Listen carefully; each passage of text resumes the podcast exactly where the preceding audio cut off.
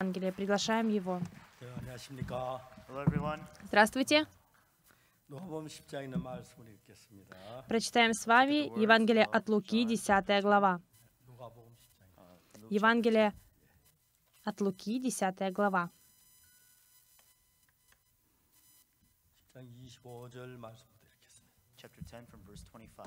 Прочитаем с 25 стиха.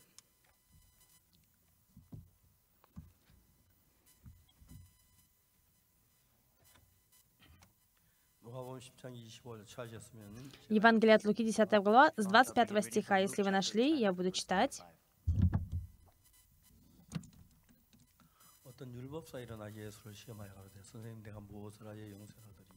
И вот один законник встал искушая его, сказал, «Учитель, что мне делать, чтобы наследовать жизнь вечную?» Он же сказал ему, в законе что написано, как читаешь?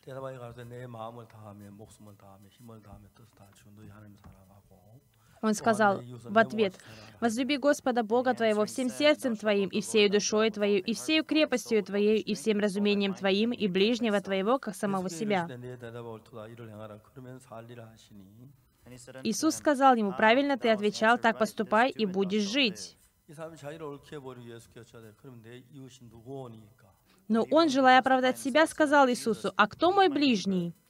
예수께 대답하여 가로되 어떤 사람이 예루살렘에 이루어 내려가다 강도를 만나매 На это сказал Иисус. Некоторый человек шел из Иерусалима в Ерихон и попался разбойникам, которые сняли с него одежду, изранили его и ушли, оставив его едва живым. departed, leaving him half dead. 마침 한 제사장이 그를 그 길로 내려가다 그를 피하여 지나가고 And by chance по случаю один священник шел той дорогой и, увидя ее, прошел мимо. Также и левит, быв на том месте, подошел, посмотрел и прошел мимо. Самарянин же некто, проезжая, нашел на него и, увидев его, сжалился.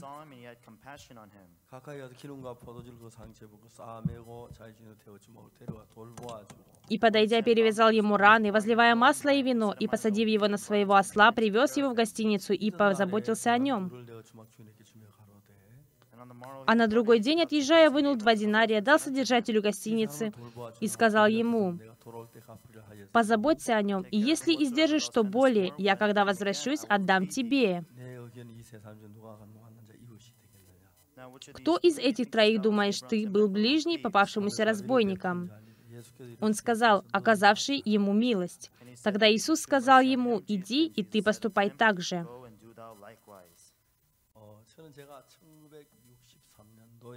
В 1963 году я поехал в местность под названием Апкоктунг.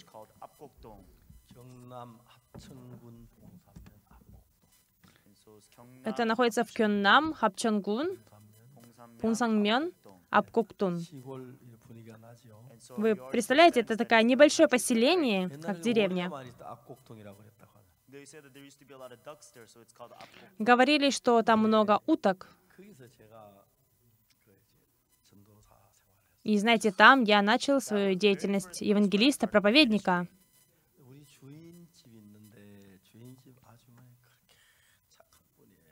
И женщина, которая была хозяйкой моего дома, она была очень доброй.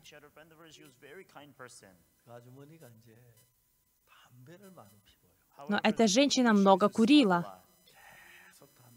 Она все время ходила с сигаретой.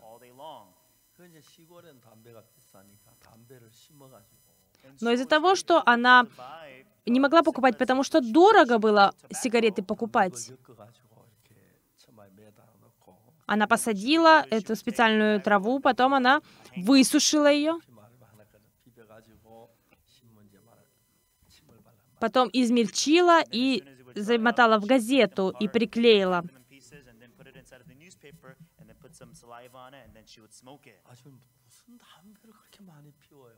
Я спрашивал, почему вы так много курите, женщина? Это очень плохо. Особенно есть э, плохие э, элементы, вы можете от отравиться свинцом из-за газеты. А, ничего страшного. Я просто курю. Она была очень-очень доброй женщиной.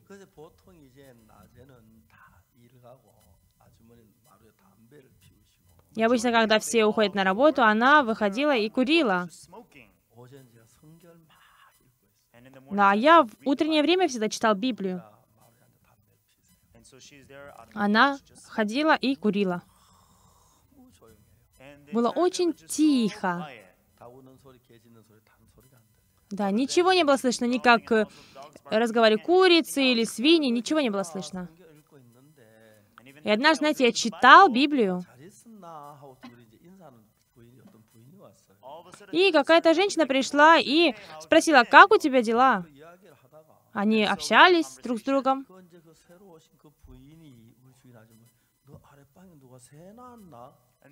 И он, она спросила у этой женщины, ее знакомая, она сказала, кто у тебя там живет в нижнем комнате?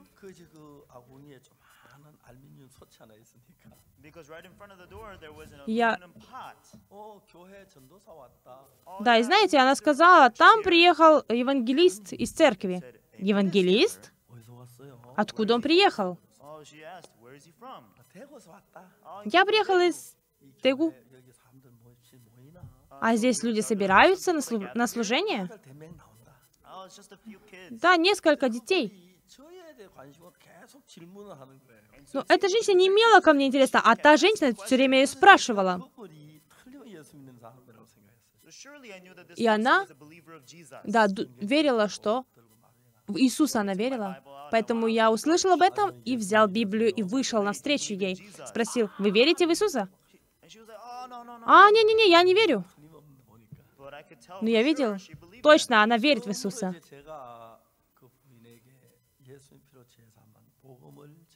Я проповедовал ей Евангелие о том, что Иисус искупил наши грехи своей кровью. Мы около двух часов в тот, дне, в тот день общались с ней, и она получила прощение грехов. Она сказала, что это ее родное место, там живет ее родители. Но, к сожалению, ее муж не видит, он незрячий. Она растит детей,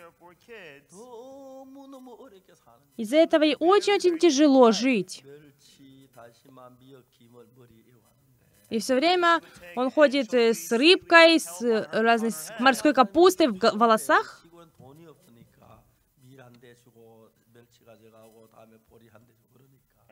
Из-за того, что у них не хватает денег, э, потому что они в деревне, и все время меняются немножко, кто немножко риса, кто немножко чего дает.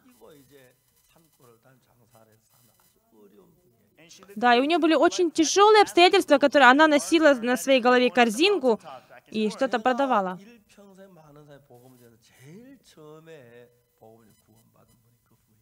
Да, я за всю свою жизнь проповедовал многим людям, которые получили спасение, но она была именно первой.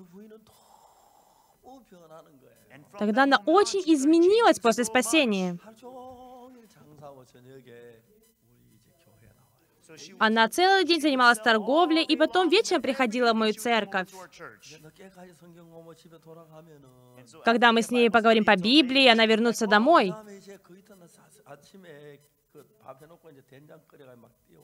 И потом она на следующее утро встанет, сварит рис и сварит суп из тенджана и прибегает ко мне. At that time, there used to be a lot of wild beasts.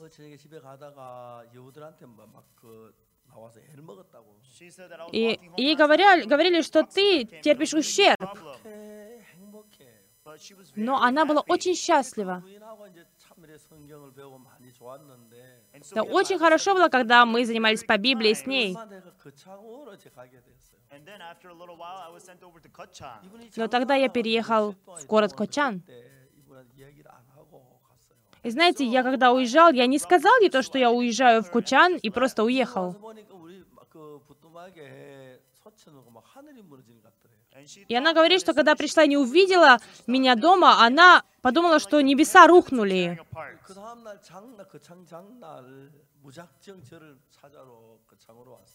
И поэтому она, она не планировала, но приехала ко мне вдруг в город Кочан, чтобы меня найти. Из-за того, что я проповедовал именно на рынке, она легко нашла меня.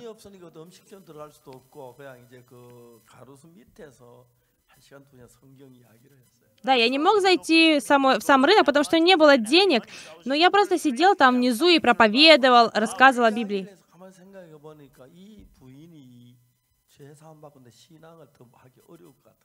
А мне казалось то, что она после прощения грехов, наверное, ей тяжело вести свою духовную жизнь. Я сказал, Я сказал, сестра, каждое воскресенье теперь вы собираете людей и проповедуете им по Библии. Она очень удивилась. Я не могу проповедовать. Да, я недавно приехала из Японии, я даже плохо говорю по-корейски. Ничего страшного, вам нужно это делать. Она говорит, что она не сможет. Тогда Тогда я сказал ей так, если я моложе вас, то вы пренебрегаете? Нет, конечно, евангелист, я не пренебрегаю. Почему у вас так много ответа? Просто если я говорю так, попробуйте. И она уже чуть не плача сказала, ну хорошо, я попробую. Я посмотрел, как она это делала.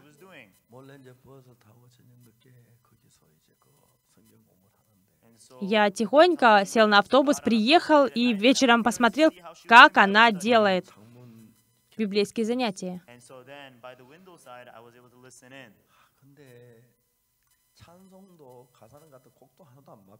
Я смотрел снаружи, через окно, и я видел, что она не знает ни одного гимна, не совпадает мелодия. Тогда я уже чуть не разочаровался, как она учила по Библии. Потом я вернулся домой на автобусе.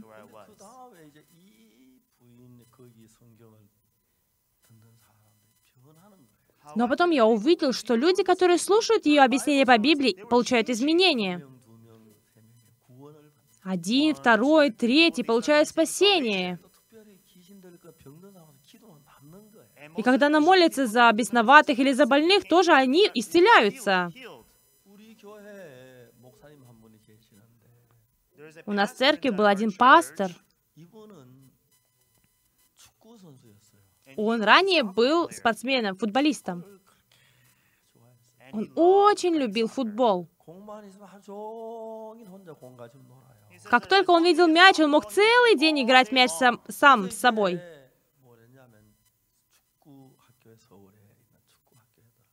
И он пошел на учебу в специальную спортивную школу в Сеуле.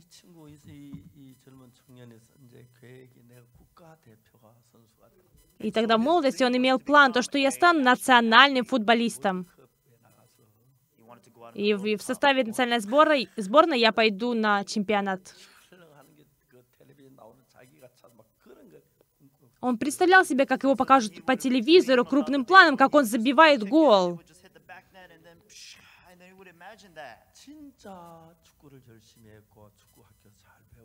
Он очень прилагал большие усилия и хорошо занимался в спортивной школе.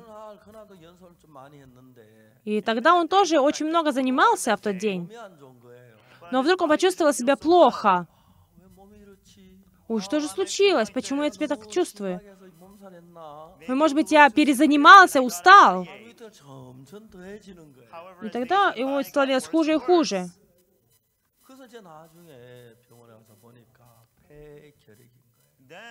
Но ему сказали, что это туберкулез легких, когда он проверился.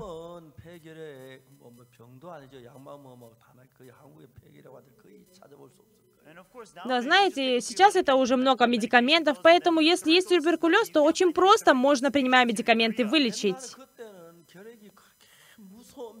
Но на то время это был очень серьезный диагноз, очень страшная болезнь.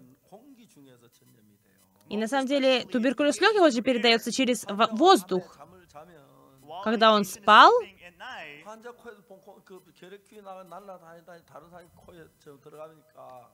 Через нос заболевшего вылетает вирус, и он попадает потом по воздушно-капельному пути.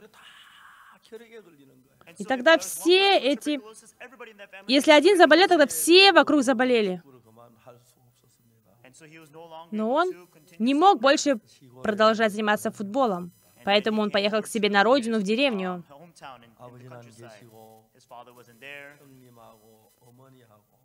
У него не было отца, и тогда мама и, па и брат, и жена брата, и его племянники, там они жили.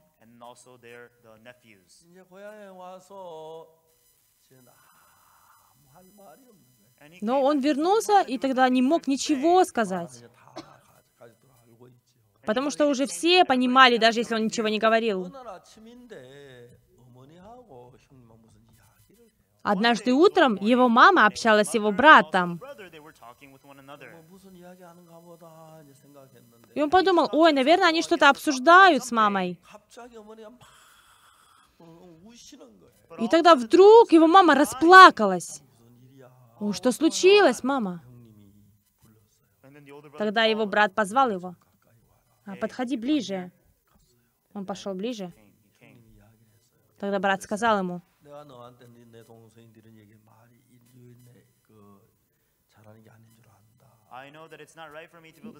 я не прав, что я в качестве брата говорю тебе такое. Но когда мы жили без тебя, тогда мы хорошо жили. Ты не знаешь, что у нас есть дети? Тогда, если ты с нами, вся наша семья погибнет, и наши дети. Конечно, мне нельзя, э, как брату, говорить тебе такое.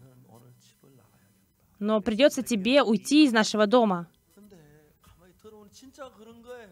Но он подумал, точно это так? Тогда этот человек сказал, да, прости, я не подумал. И просто он, даже не оборачиваясь, пошел. Он ничего даже не взял с собой, просто ушел. А мама, она просто стояла и плакала, но она не смогла остановить его.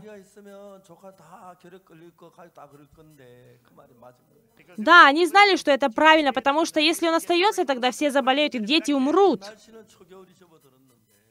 И тогда это была ранняя зима. Но из-за того, что у него была только летняя одежда, ему было очень холодно.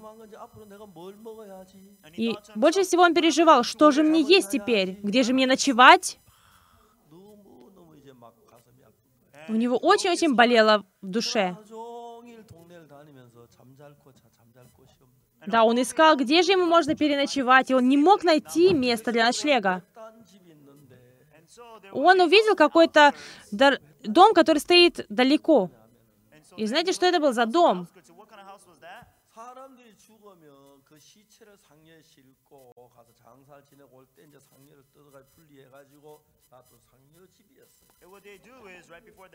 Это был э, склад гробов, э, таких носилок, на которых людей, людей выносили трупы и потом складывали там. Но он ходил-ходил, искал, ему не было места, где переночевать, поэтому он просто решил спать там. Да, там было очень темно, и он не мог заснуть когда стало становилось холоднее, он переживал, что же мне есть, где мне дальше спать. И после этого он заснул. Когда он открыл свои глаза, он увидел, что солнце уже встало. Целый день он голодал, и он замерз.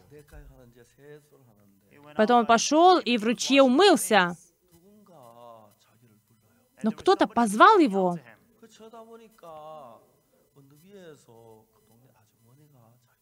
Он обернулся и увидел, что женщина из его поселения зовет его. «А «Почему зовете меня? Пойдешь со мной?» Эта женщина говорит, чтобы он пошел с ней. «А куда вы идете?» «Я иду в церковь». Он ничего не сказал, просто последовал за ней. Да, и это место находилось в четырех километрах от церкви. На самом деле это была не церковь, а просто дом жилой. И тогда около десяти человек собралось там. И там не пастор проповедует, а какая-то женщина. Эта женщина, она проводила служение пели гимны. Потом она открыла Библию и начала проповедовать.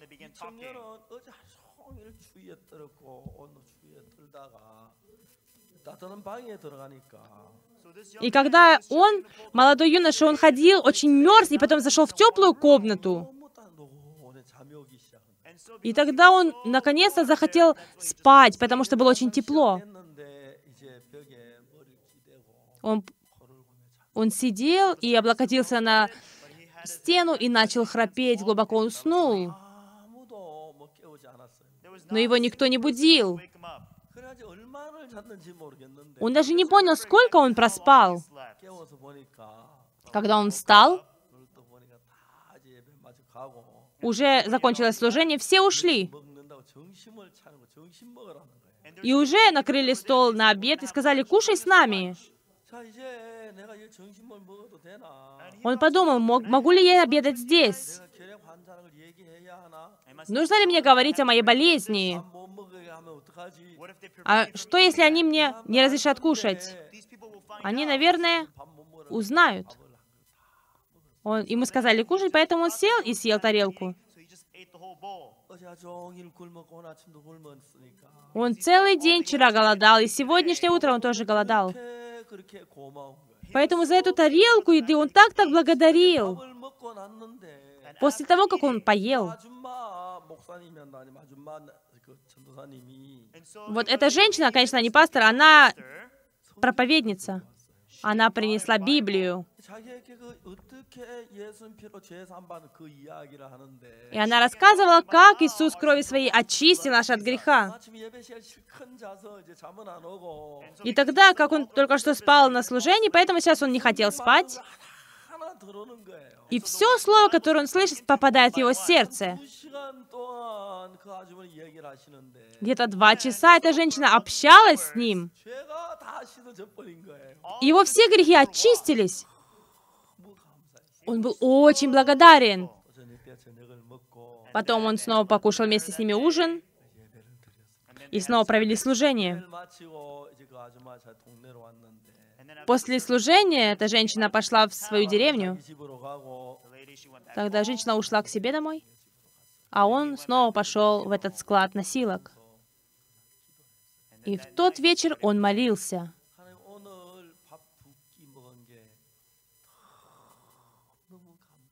Господь, я так благодарю за то, что Ты сегодня дал мне съесть два раза, хотя меня выгнали из дома. Но у Иисуса я очень-очень благодарю.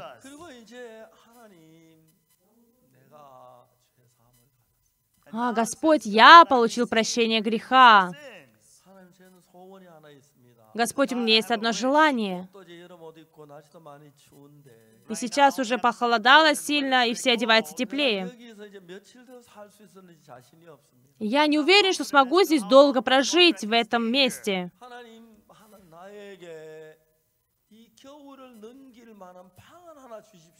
Господи, Ты дай мне одну комнату, чтобы я мог пережить эту зиму. Даже если это плохой дом, Ты дай мне комнату, чтобы я мог избежать холода. Поэтому он снова ходил по деревне и искал место для ночлега. И один мужчина окликнул его. «Ой-ой, ты, иди сюда, иди сюда!» Он подошел. «А где ты вчера был?» «Я вчера искал тебя!» «А вчера я ходил в церковь!» «Ты что, веришь в Иисуса?» «А вчера впервые я пошел в церковь!» А зачем меня искали? Тогда что сказал этот мужчина?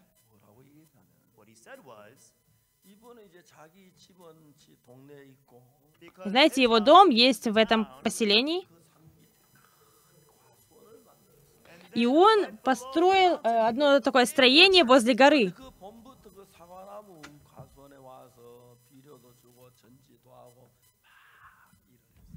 Да, и знаете, он построил там фруктовый сад, и нужно было поливать деревья, нужно было ухаживать за этим местом. Там очень было много плодов.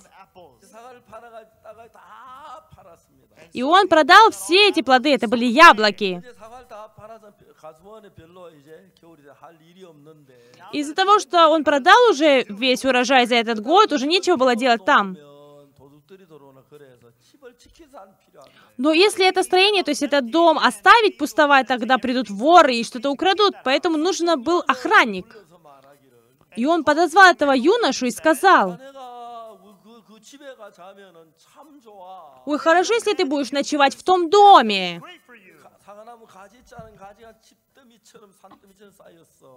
Там много веток яблочных деревьев. Если ты будешь топить печь, то у тебя будет очень тепло. Да, иди там и ночуй.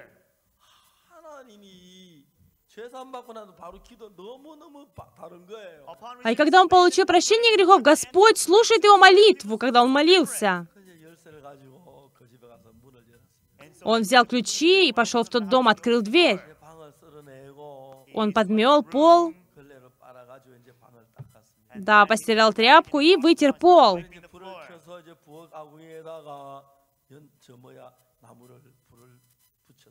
И потом он положил ветки в печь и начал топить дом fire. 한국은 이제 방바닥 밑으로 불이 가서 방바닥을 따뜻하게 하는 그런 온도를 많이 썼는데 Да, и знаете, мы часто делали подогрев полов, чтобы, да, под- чтобы под полом проходили вот эти вот утеплительные системы. 때오늘 너무너무 감사. И когда он затопил печь, и тепло пошло и нагрело пол, тогда было очень-очень тепло. 그러면 그때부터 하나님이 이 형제를 지켜주는 걸 봐. С того момента он видел, как Господь защищает его.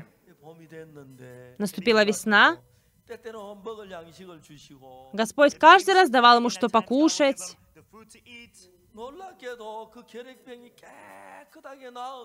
И удивительно, но он исцелился от туберкулеза. Знаете, я однажды проводил набор учеников в мясницкую школу, и он подал заявку в мясницкую школу. И когда я лично проводил собеседование, брат, как ты попал сюда? Он свидетельствовал мне о своем прошлом.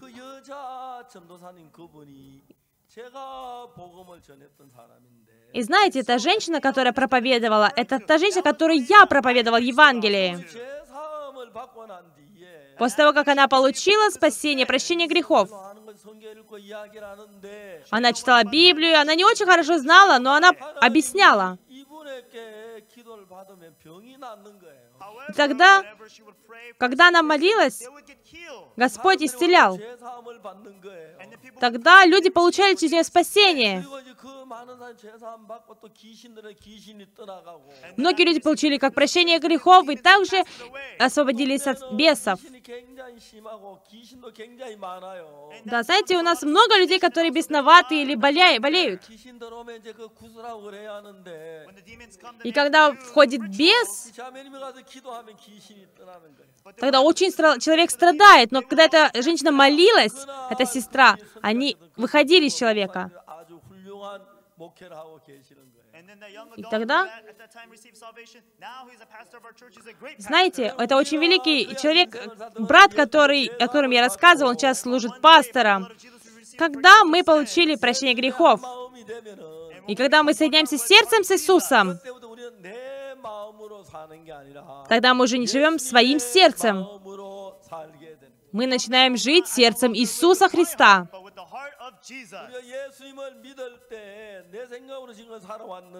Когда мы верим в Иисуса, до сих пор мы жили по своим мыслям.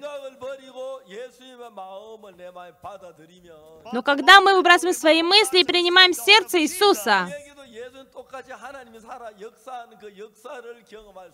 как Господь действовал через Иисуса, мы можем почувствовать на себе, как Господь действует через нас.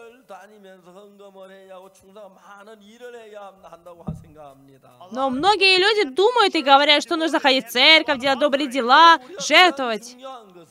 Но знаете, что самое важное? Самое важное — это поверить в тот факт, что мы получили прощение от грехов.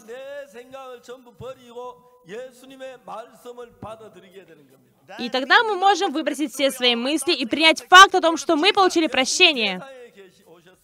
Иисус, когда был на этой земле, Он был Богом.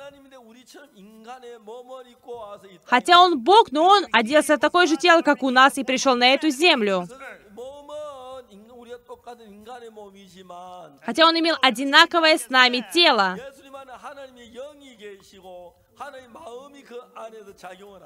Но именно в нем был Дух Божий, и он действовал.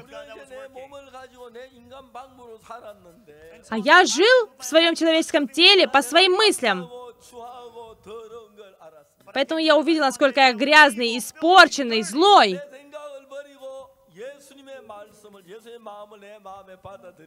Но если я принимаю, мысль, принимаю мысли Иисуса вместо своих, тогда деяния Духа Святого попадают в мое сердце. Тогда уже Дух Иисуса ведет меня. Тогда я вижу, что через меня тоже происходят такие деяния, как Иисус. И я в своей духовной жизни встречаю множество людей. Но мы имеем разные способы мысли, но мы все очень грязные и злые.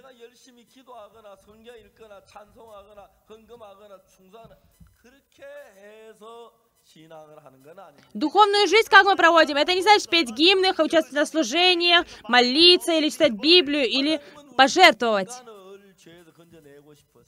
Господь хотел освободить человека от греха. Но люди не понимают, насколько они грешные.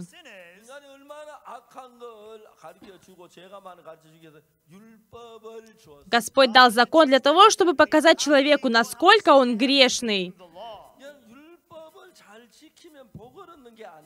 Если мы исполняем закон, мы не получаем благословения. И когда мы исполняем закон, это не значит, очищаются наши грехи. Господь зачем дал закон нам? Для того, чтобы обнаружить, а, я грешник, потому что я все время хочу исполнять закон, но я его нарушаю. Я хочу еще немножко подробнее рассказать вам об этом. Хочу спросить у вас. В Библии написано 10 заповедей. Правильно?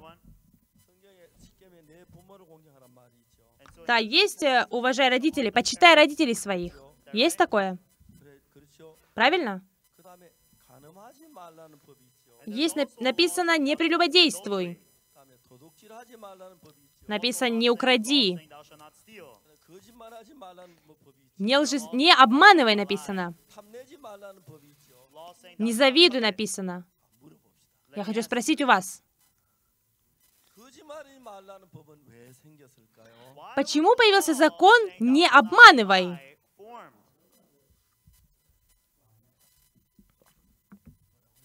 Что вы говорите?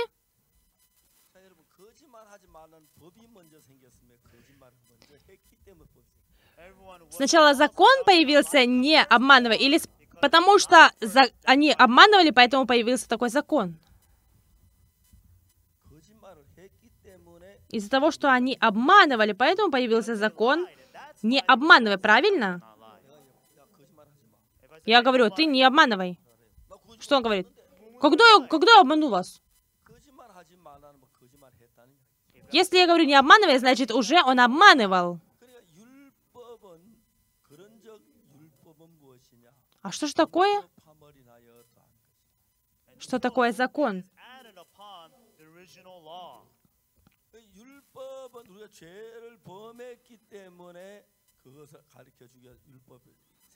Закон появился для того, чтобы покажить, показать нам, что мы нарушили закон, что мы грешники. Проблема — это то, что мы обманывали, или то, что закон говорит «не обманывай». Сначала был грех, правда? Не воруй. Тогда что сначала, мы воровали или сначала был закон «не воруй»? Почему появился закон «не воруй»? Потому что они воровали, поэтому такой закон появился, правильно? Давайте еще продолжим говорить. Да, я... Мы все своровали, правда? Мы обманывали, правда? Тогда если вы будете соблюдать закон впредь, тогда все ваши грехи исчезнут до сих пор?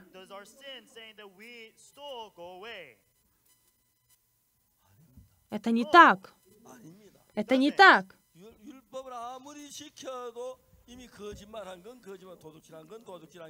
Если мы обманули или украли, сколько бы мы дальше не исполняли закон, наше воровство и наша ложь остаются, как и были.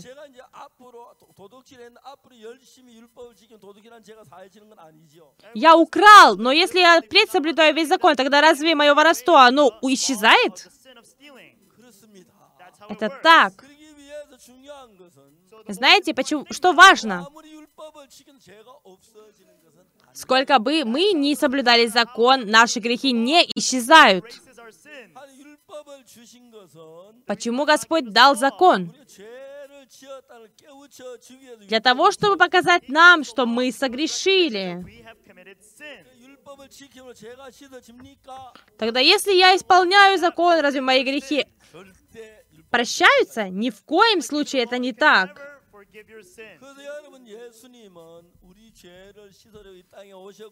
Иисус пришел для того, чтобы очистить наши грехи. Правильно?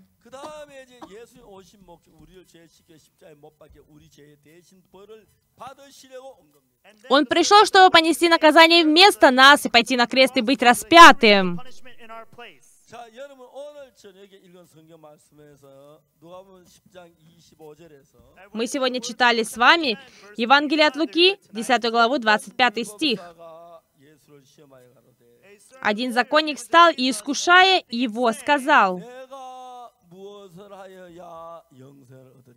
he says, "What «Учитель, shall I do что мне to делать, inherit чтобы eternal наследовать life?» жизнь вечную?» That's Он what he спросил asked. так. Вас ничего не удивляет в этом опросе?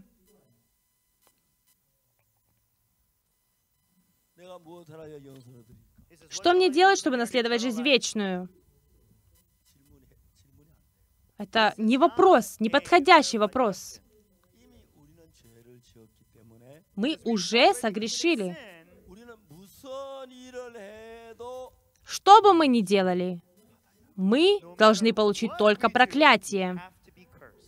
때문에 나를 이제 건져내기 위해서 누군가가 내 죄를 대신 죽어서 내 죄를 Поэтому для того, чтобы меня освободить от этого греха, нужно, чтобы кто-то погиб за меня. 인간의 노력으로 해서 할 수 있다면 우리 죄를 사할 수 있다면 예수님 오실 필요가 없죠. Если бы человек мог своими стараниями избавиться от греха, тогда бы не нужно было отправлять Иисуса. 아무리 노력해도 Сколько бы мы ни старались. Мы не можем ни с грамулечку из... искупить свой грех самостоятельно.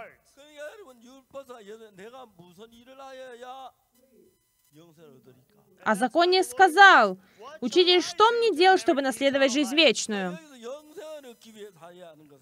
То есть для того, чтобы наследовать жизнь вечную, не нужно мне что-то делать для этого. А Иисус должен работать для этого.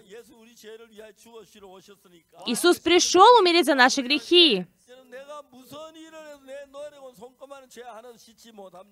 Сколько бы я ни старался, я не могу омыть ни один свой грех. Иисус специально пришел на эту землю, чтобы освободить нас от греха. И мне нужно получить прощение греха и вечную жизнь. Для того, чтобы получить прощение грехов, мне нужно что-то делать? Что нам нужно делать для того, чтобы получить прощение от греха? Мы не можем ничего делать, чтобы получить прощение греха. Мы должны получить проклятие, попасть в ад и мучиться там вечно. Но Иисус пришел для того, чтобы спасти нас. Нам нужно понимать, что духовная жизнь... В самом начале нужно получить именно прощение грехов. И то, что мы получаем прощение грехов,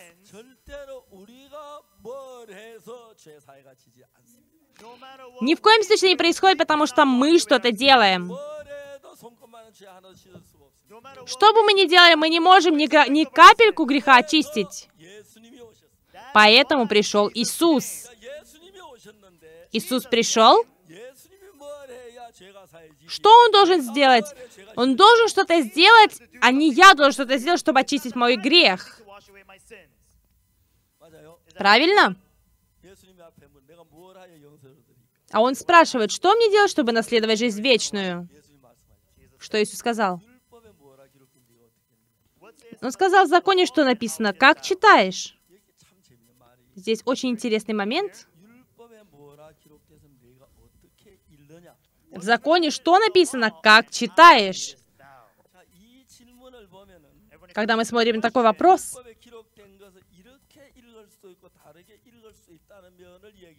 Это означает, что закон написан, но его можно читать как так или по-другому. Правильно?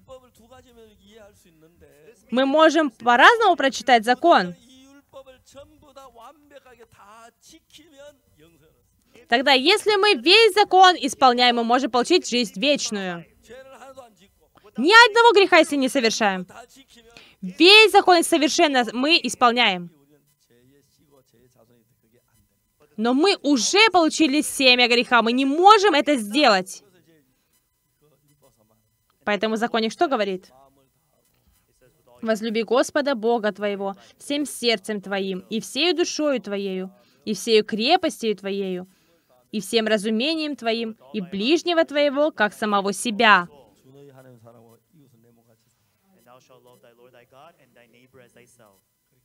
Да, вот так написано. Что это значит? Это значит, что ты не можешь ничего сделать.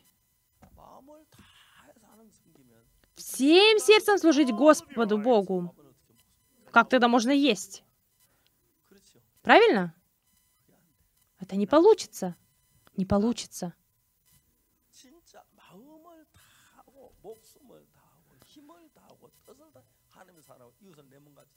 всем сердцем твоим, всей душою, всей крепостью, всем разумением и ближнего возлюби, как самого себя.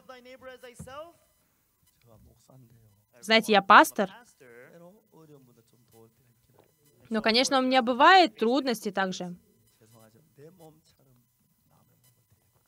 Простите, пожалуйста, но я никогда не почитал кого-то как самого себя. Если я голодаю, я голоден. Но если кто-то голодает, тогда я же не голоден. Я никак не могу принимать человека как свой, свое тело. Написано всем, разумеется, твоим ближнего твоего, как самого себя. Это невозможно. Но люди думают, что это возможно. И они учат так делать. Это все обманщики. Все сами не могут этого делать. Никогда не смогут. Да, и если бы так мы могли получить тогда, для чего Иисус умер на кресте? Да, и знаете, потом важнее момент есть. Тогда что говорит этот законник? Кто мой ближний? Тогда Иисус рассказывал, Некоторый человек шел из Иерусалима в Ерихон и попался разбойникам. Они сняли с него одежду, изранили и ушли, оставив едва живым. Тогда один священник проходил мимо. Он увидел и прошел мимо него. Да, он, священник посмотрел, его избили разбойники. То есть, значит, где-то поблизости есть эти разбойники. Ему показалось, что если он встретится с разбойником, то он станет в таком же положении. Поэтому он просто убежал. И также левит прошел мимо. То есть этот человек почти умирал. Уже если солнце сядет, тогда придут волки и, смог, и меня съедят. Тогда это конец его жизни. Там много диких животных в его районе. Когда священник прошел и левит прошли мимо, написано, самарянин же некто прошел мимо того места. Нашел на него, увидел, жалился, подойдя, перевязал ему раны, возлимая масло и вино посадив его на своего осла, привез его в гостиницу и позаботился о нем. А на другой день, отъезжая, вынул два динария, дал содержателю гостиницы и сказал ему, «Позаботься о нем, и если издержишь что более, я, когда возвращусь, отдам тебе». Тогда Иисус спросил, «Кто из этих троих, думаешь, ты был ближний попавшемуся разбойникам?» Он сказал, «Конечно же, самарянин, который оказал ему милость». И Иисус сказал, иди, и ты поступай так же. Именно на сегодняшний день многие люди стараются делать так же. На самом деле это лживая духовная жизнь.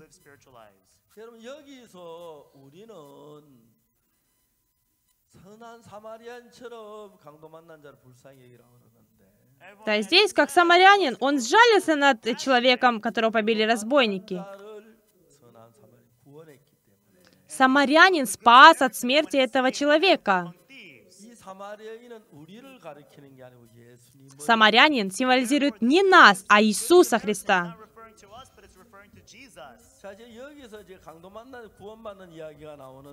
И здесь написано, как этот человек попался разбойником и потом получил спасение. Здесь очень-очень точно и подробно написано.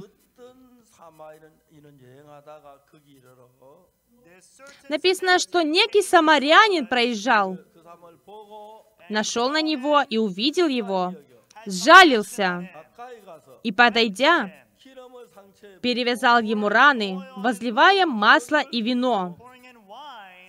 И, посадив его на своего осла, привез его в гостиницу и позаботился о нем.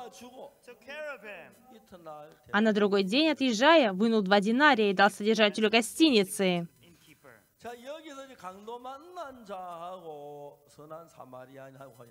Здесь есть два человека, один попавшийся разбойником, а другой самарянин. В основном люди стараются стать такими, как добрый самарянин, но это на самом деле лицемеры. Да, самарянин помог этому человеку, попавшимся разбойникам. Когда он подумал, а, здесь, здесь близко есть разбойники. 도우려고 자기도 강도 만난처럼 강도를 만나고 그렇게 될 수 있는 자기 생명을 버려야만 할 수가 있어요. Он может спасти этого человека только если оставит свою жизнь, потому что если он попадется разбойником, то с ним произойдет точно так же. 그건 정말 장 위에서 자기 생명을 버려야 하기 때문에 Самарянин должен был выбросить свою жизнь ради этого человека, чтобы спасти его. Therefore, the good Samaritan Но here добрый самарянин, 그렇게 하라는 이야기가 아니고 это говорится не чтобы мы поступали так. это показывает Иисуса, который пострадал и отдал жертву все за нас. Знаете, важный момент. В этом мире есть спасатель и спасаемый. Понимаете? Есть спасатель и спасаемый. Мы согрешили, поэтому мы нуждаемся в Спасителе.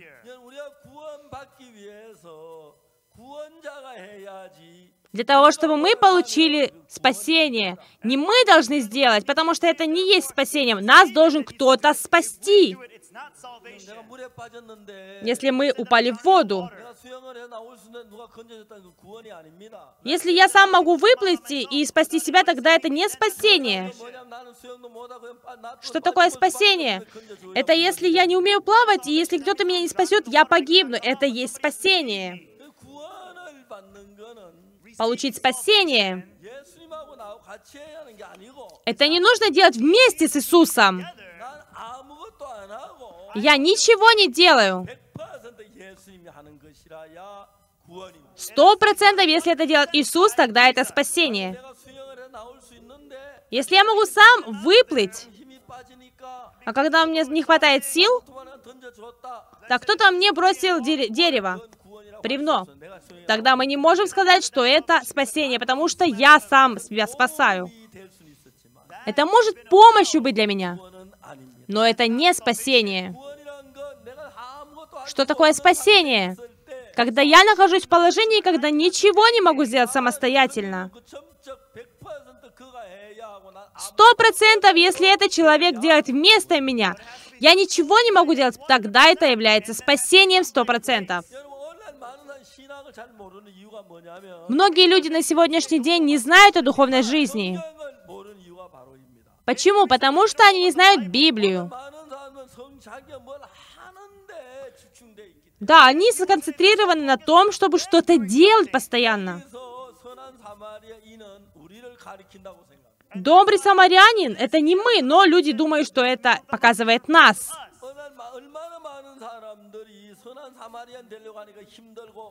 Представляете, какое большое множество людей страдает и мучается из-за того, что они стараются стать как добрый самарянин. Нам нужны глаза, которые смогут увидеть это в Библии. Когда Иисус искупил наши грехи, да, если бы у нас было 10, грех, 10 тысяч грехов, тогда из 10 тысяч я тысячу сам искупляю, а остальные Иисусу отдаю. Тогда это не спасение. 10 или 100, все должен сделать только Иисус. Иисус был распят на кресте за все наши грехи.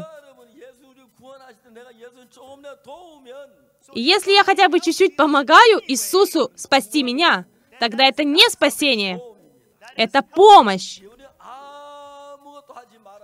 Мне нужно ничего не делать. Нам нужно очень подробно смотреть Библию. Пришел?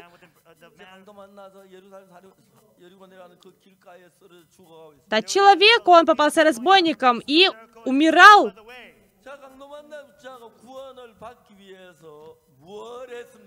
Что этот человек сделал для того, чтобы получить спасение? Если мы читаем Библию, мы видим, что этот человек ничего не сделал для, для своего спасения. Сто процентов это заслуга самарянина. Давайте посмотрим слово. Самарянин же некто, проезжая, нашел на него. Сперва он увидел этого человека, попавшегося разбойником. И сперва написано «сжалился». Кто сжалился? Самарянин сжалился над человеком, который попался разбойником. Библия так говорит. Второе — это подойдя, ближе подошел. Кто подошел? Самарянин подошел ближе. А человек попался разбойником и просто лежал, правильно? И написано, возлил масло и вино. Кто возлил? Это именно самарянин. Он возлил масло и вино. И знаете, в последнее время уже не так.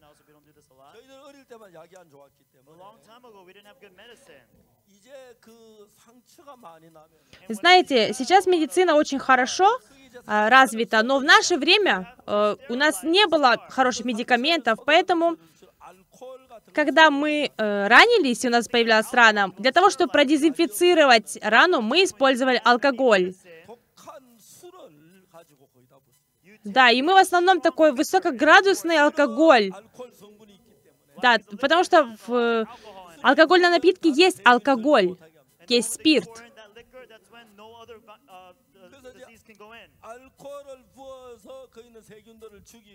Когда этот спирт, который в составе алкоголя, он убивает бактерии, и потом,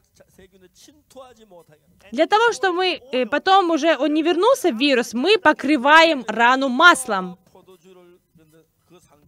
И написано, что он возлил масло и вино на его рану. Кто? Кто возлил? Человек, попавший разбойником, просто лежал, все сделал самарянин. Написано, посадил на осла своего. Он сам поднялся? Нет, этот самарянин поднял и положил его на осла. И привез в гостиницу позаботился о нем. А на другой день, отъезжая, вынул два динария. Дал содержателю и сказал, позаботься о нем. И если издержишь что более, я, когда возвращусь, дам тебе. То есть он совершил совершенное спасение. Что сделал человек, попавшийся разбойником? Ничего. Но знаете, в чем ошибка в нашей духовной жизни? Я спасаемый, но я не спасатель. Мы ничего не можем сделать для своего спасения. Только Иисус должен сделать это. Иисус совершенно искупил меня. Я должен просто поверить, принять это в свое сердце.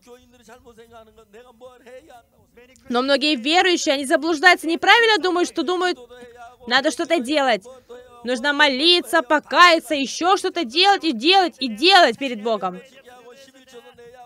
Нужно соблюдать закон, нужно делать добро, нужно жертвовать десятину. Для того, чтобы мы себя спасли. Ничего не нужно делать. Если вы что-то сделали для своего спасения, вы ошиблись потому что спасение должен совершить только Иисус. Знаете, в этот раз я прилетела из Америки. Это был последний самолет, на котором я смог прилететь из Америки в Корею. И на следующем самолете уже не было мест. И мы сели с моей женой в самолет.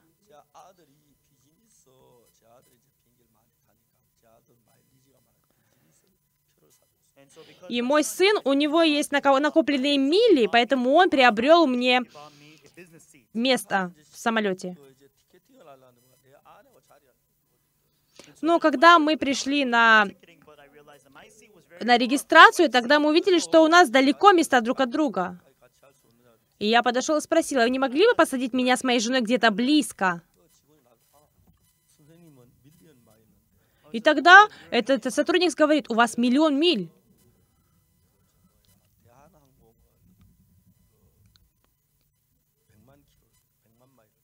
И знаете, я пролетел миллион миль э, на корейских авиалиниях.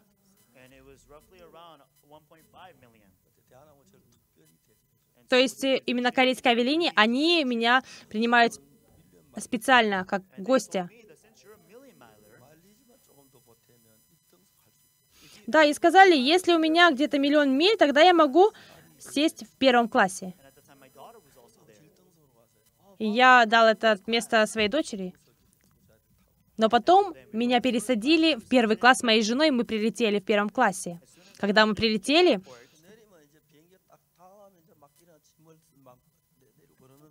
и обычно мы э, становимся, когда на самолете он приземляется, мы начинаем доставать багаж, выходить, и сказали по вещанию, никто не берите свои вещи, никто не выходите. И потом какие-то сотрудники зашли в самолет, и сказал, э, те, которые сидят в первом классе, выходите первыми. Я спросил, можно мне выйти? Да, выходите, и мы пошли. Когда я узнал, а, сзади сидел больной коронавирусом. Но так как мы отделены в первом классе, мы просто вышли. Но сказали, что, представляете, мы были очень близко друг с другом. Представляете, если бы я рядом с ним сидел? Там же нету циркуляции воздуха. Я так благодарил за тот день. Нас чуть ли не закрыли на карантин, но Господь помог нам. Но пастор Лемичева прилетел немножко позже. И он говорит, что самолет летал, летал, не мог никак сесть. Но когда мы живем, даже если у меня ничего не хватает, если у меня очень много недостатков, если я злой, если Господь помогает, тогда ничего не становится проблемой если у меня много грехов, если Иисус очистит мои грехи, тогда я чистый, тогда я святой. Да, вам нужно знать одно. Для того, чтобы получить спасение, о, мне нужно что-то сделать поусерднее, мы так думаем нужно молиться, проводить молитвенную, молитву всеношную, нужно жертвовать, нужно покаяться. Спасение нельзя совершать мне. Сто процентов должен сделать Спаситель. Мы спасаемые. По благодати мы получаем спасение. Если благодать, милость, это значит, мы ничего не делаем просто по благодати. Но множество людей, они наоборот думают о духовной жизни. Почему? Потому что в нашем мире мы должны что-то делать все время. Мне нужно работать и кормить свою семью. Мне нужно отправлять на учебу детей. Мне нужно то делать, другое. Все время что-то нужно делать. Да, и знаете, когда мужчина с женщиной женится, знаете, какое сердце имеют мужчины в основном? Они... Они считают, что они глава семейства, поэтому они должны заботиться о семье. Если я ошибаюсь в чем-то, тогда моя семья будет страдать. Почему я должен мучить своих детей?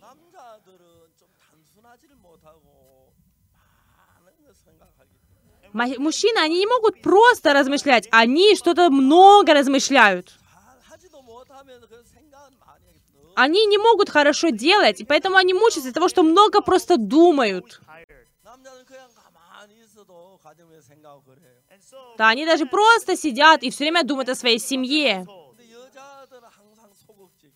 А знаете, женщины, они интроверты. Бывает, что мы спорим с женой, знаете, что удивительно? Я никогда не победил своей жене, свою жену. Да, и когда только я прикасаюсь к, карту моей жены, она сразу откидывает и говорит, как ты можешь так много говорить своими устами? Я никогда не победил свою жену в споре. Я подумал, как она может найти подходящие слова и так вовремя говорить? И разница между мужчиной и женщиной. Всегда женщины, они позитивно размышляют. Когда говорит, верьте в Иисуса, женщины просто верят. А мужчина, когда говорит, нужно верить в Иисуса, он начинает думать. Ой, а мой начальник, он верит буд буддиста. Буддизм, так, ой, что же делать? Ой, а мой дядя, он э, там католик, он будет все время на меня коситься. Очень много, что думают мужчины. Да, и хорошие мужчины, и плохие мужчины, все так думают. Всегда мужчины устают от этого. Но женщины, они очень легко думают. Все время они говорят очень положительно.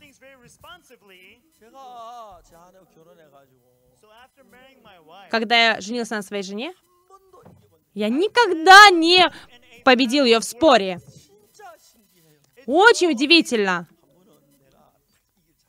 Знаете, у меня однажды появилась смелость, что я побежду. Но я сказала, «С- жена, написано, повинуйся мужу. И я показала Библию. Я думала, что она скажет, ой, прости, я приступила закон Библии, я не буду так делать. Я думала, что она так ответит. Она посмотрела на меня. Почему ты только это посмотришь? Написано, что возлюби жену своего, как Иисус возлюбил церковь. Если ты не любишь меня, почему я не буду тебя слушать? Если ты меня любишь. А, не получится мне спорить. Я просто сдался. Да, я не мог не сдаться. В основном мужчины думают именно так. Они очень запутанно думают. И тогда они подумают и примут решение. Но женщины, они более спонтанные. Поэтому у нас очень разница большая между мужчинами и женщинами. Нам не нужно ничего делать для своего спасения. Если мы делаем что-то, значит, это не спасение. Если сто процентов делает только Иисус, это и есть спасение. Аминь. Сто процентов.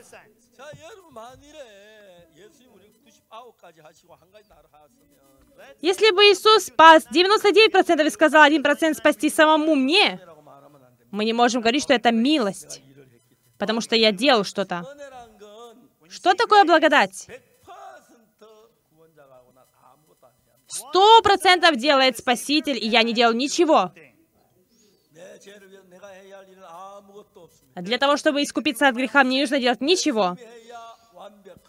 Только если Иисус делает, тогда это совершенно.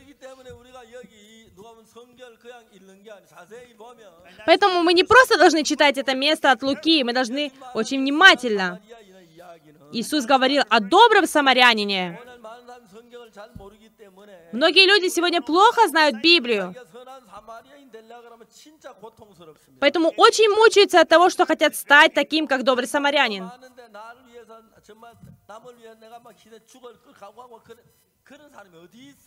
Где такие люди, которые пожертвуют свою жизнь ради другого человека?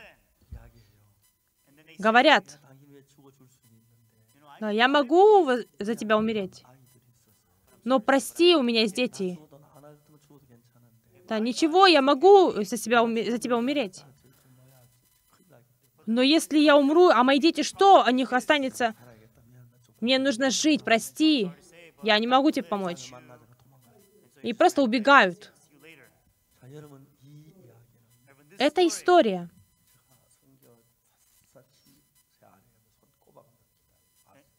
Да, знаете, я очень-очень подробно читал и высматривал Библию, потому что там написано о нашем прощении грехов.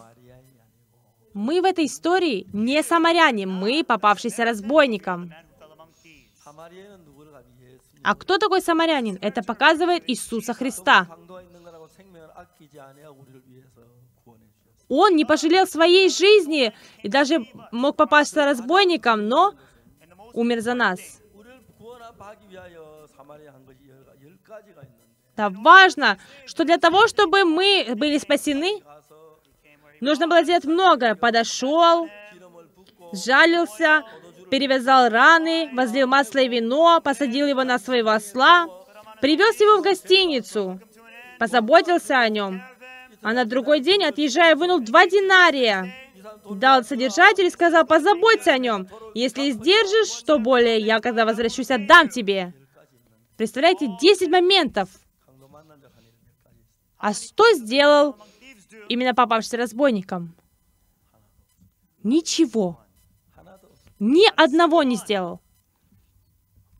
Ничего. Все сделал добрый самарянин. Поэтому добрый самарянин показывает Иисуса Христа. Если вы хотите стать Иисусом, тогда вам нужно очень пострадать. Потому что нужно пожертвовать своей жизнью. Это невозможно. Но все же люди делают вид, что они так делают, и они на самом деле лицемеры. Да, сначала вы должны спасти свою жизнь, тогда спасти чью-то жизнь. Но если вы смотрите, а где-то близко разбойники, вы не хотите даже подходить, просто хотите убежать. Мы не добрый самарянин. Мы даже себя не можем спасти. Мы не должны помогать другим. Мы не должны что-то делать для Бога. Бог должен работать для нас. Аминь. Аминь. Если немножко стараний наших входит для спасения, тогда это не спасение. Это не благодать. Сто процентов должен все совершить только Иисус. Вы поняли, да? Добрый самарянин все эти 10 пунктов сделал сам. Ничего не сделал человек, который попался разбойником. Что это говорит нам? Для нашего спасения ничего мы не можем сделать. Если я делаю, тогда это проблема. Если Иисус делает, тогда это совершенно.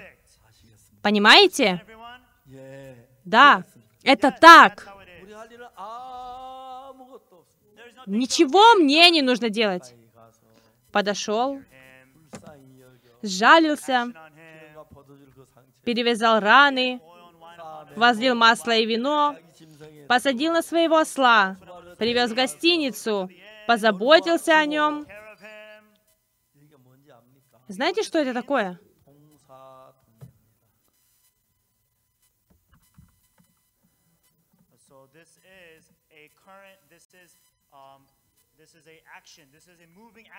Получается, это глагол действия.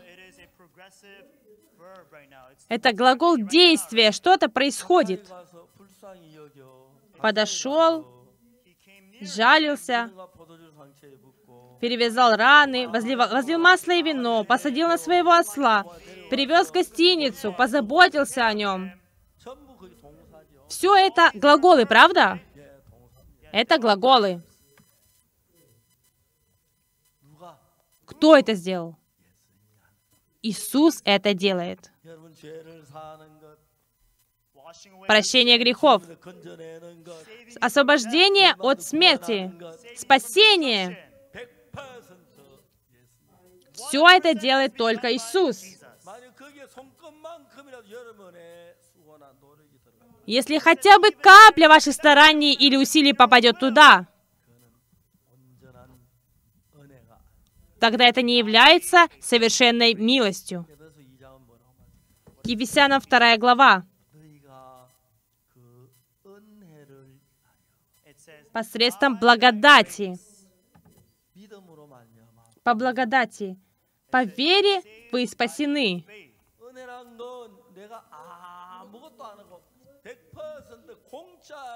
Благодать — это когда я ничего не делаю, а просто я принимаю бесплатно то, что кто-то сделал.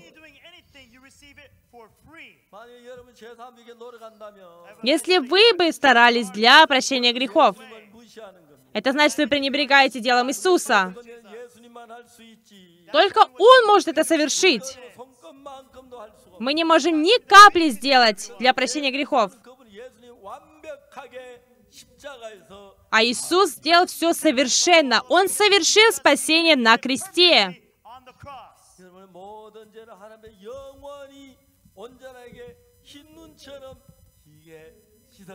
Иисус сделал наши грехи белее снега и искупил их навечно. Верите вы в это или нет? Мои грехи совершенно очищены через крест Иисуса. Они стали белее снега. Иисус очистил. Если хотя бы капля моего старания попадет туда,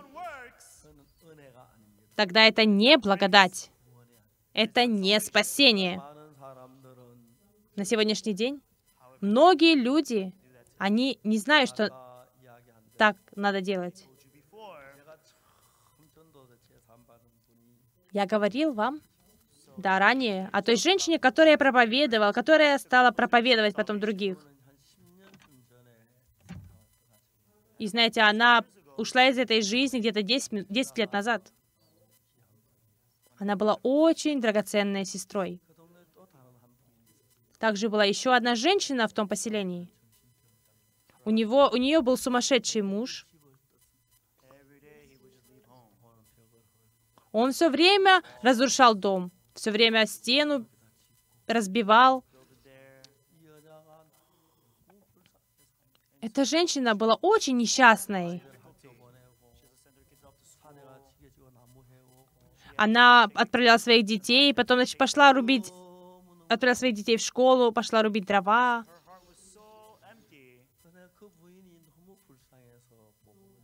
Да, мне стало очень жалко эту женщину, поэтому я проповедовал ей Евангелие. Но она совершенно не принимала Евангелие. И в тот день, когда она получила спасение, она после прощения грехов очень изменилась. Она молилась за людей, которые бесноваты и выходили. И знаете, очень много было суеверий. И нужно было эм, идти и умолять, молиться перед свиньями. Но она не могла этого делать из-за Иисуса. Она попросила, попросила сестру и помолилась, чтобы она помолилась за ее поросят. Да, знаете, такие счастливые поросята. Они даже благословение получили через молитву. Вы знаете, она очень изменилась после спасения. Многие люди получили прощение грехов. Она была очень бедной. Она уже очень состарилась. Она имела сына, который жил в Пусане. Она жила у сына некоторое время. И после этого я слышу, что она уже умерла. Но, к сожалению, я не знал об этом и не смог участвовать на ее похоронах. Но если бы я знал, я бы очень хотел побывать там. Я позже узнал о том, что она уже ушла из этой жизни. Но она сейчас, Царство Небесное, она очень хорошо живет. Она получила благодать от Иисуса, когда она молилась. Да, можно было исцелиться от туберкулеза. Да, у человека появлялась вера. Я не знаю, что произошло дальше с этим юношей, с которым она общалась. Но сейчас он изменился. И он стал драгоценным служителем и пастором. Да, еще я хочу сказать вам. Библия говорит о том, что спасение по благодати. Мне нельзя даже пальцем прикасаться к этому делу. Сто процентов это совершает Иисус. И для того, чтобы спасти ваши грехи, он заплатил за ваш грех всю стоимость на кресте. Он уже очистил все грехи. Вам не нужно стараться, чтобы освободиться от греха. Вам достаточно просто поверить. Иисус с вами. Если вы верите в этот факт, тогда вы можете оставить свои мысли и просто с благодарностью верить и принимать. Тогда Иисус, Он может действовать своей силой посредством нас. Тогда мы не можем не жить благословенной жизнью. Уважаемые, это есть истина. На сегодняшний день многие люди не могут получить спасение. Почему же? Потому что они хотят приложить усилия. Но это трудность. Ничего не нужно делать для спасения. Иисус без недостатка спас нас на кресте. Он пролил свою кровь на кресте. Он простил все наши грехи. Просто вы благодарите Иисуса. Он уже совершенное спасение совершил. Он простил все наши грехи и сделал белее снега. Поэтому мы получаем спасение. Давайте помолимся. Господь, Святой Отец Небесный, мы благодарны Тебе. Господи, мы были очень грязными грешниками. Но Ты сделал нас чище чего угодно, даже белее снега. Господь, Ты очистил наши грехи кровью Иисуса. Господи, Ты дай нам поверить в это Слово, теперь не нашими стараниями, но только твоей милостью, Господь. Мы благодарим. Господь, Ты благослови нас. Молились во имя Иисуса Христа. Аминь. Спасибо большое.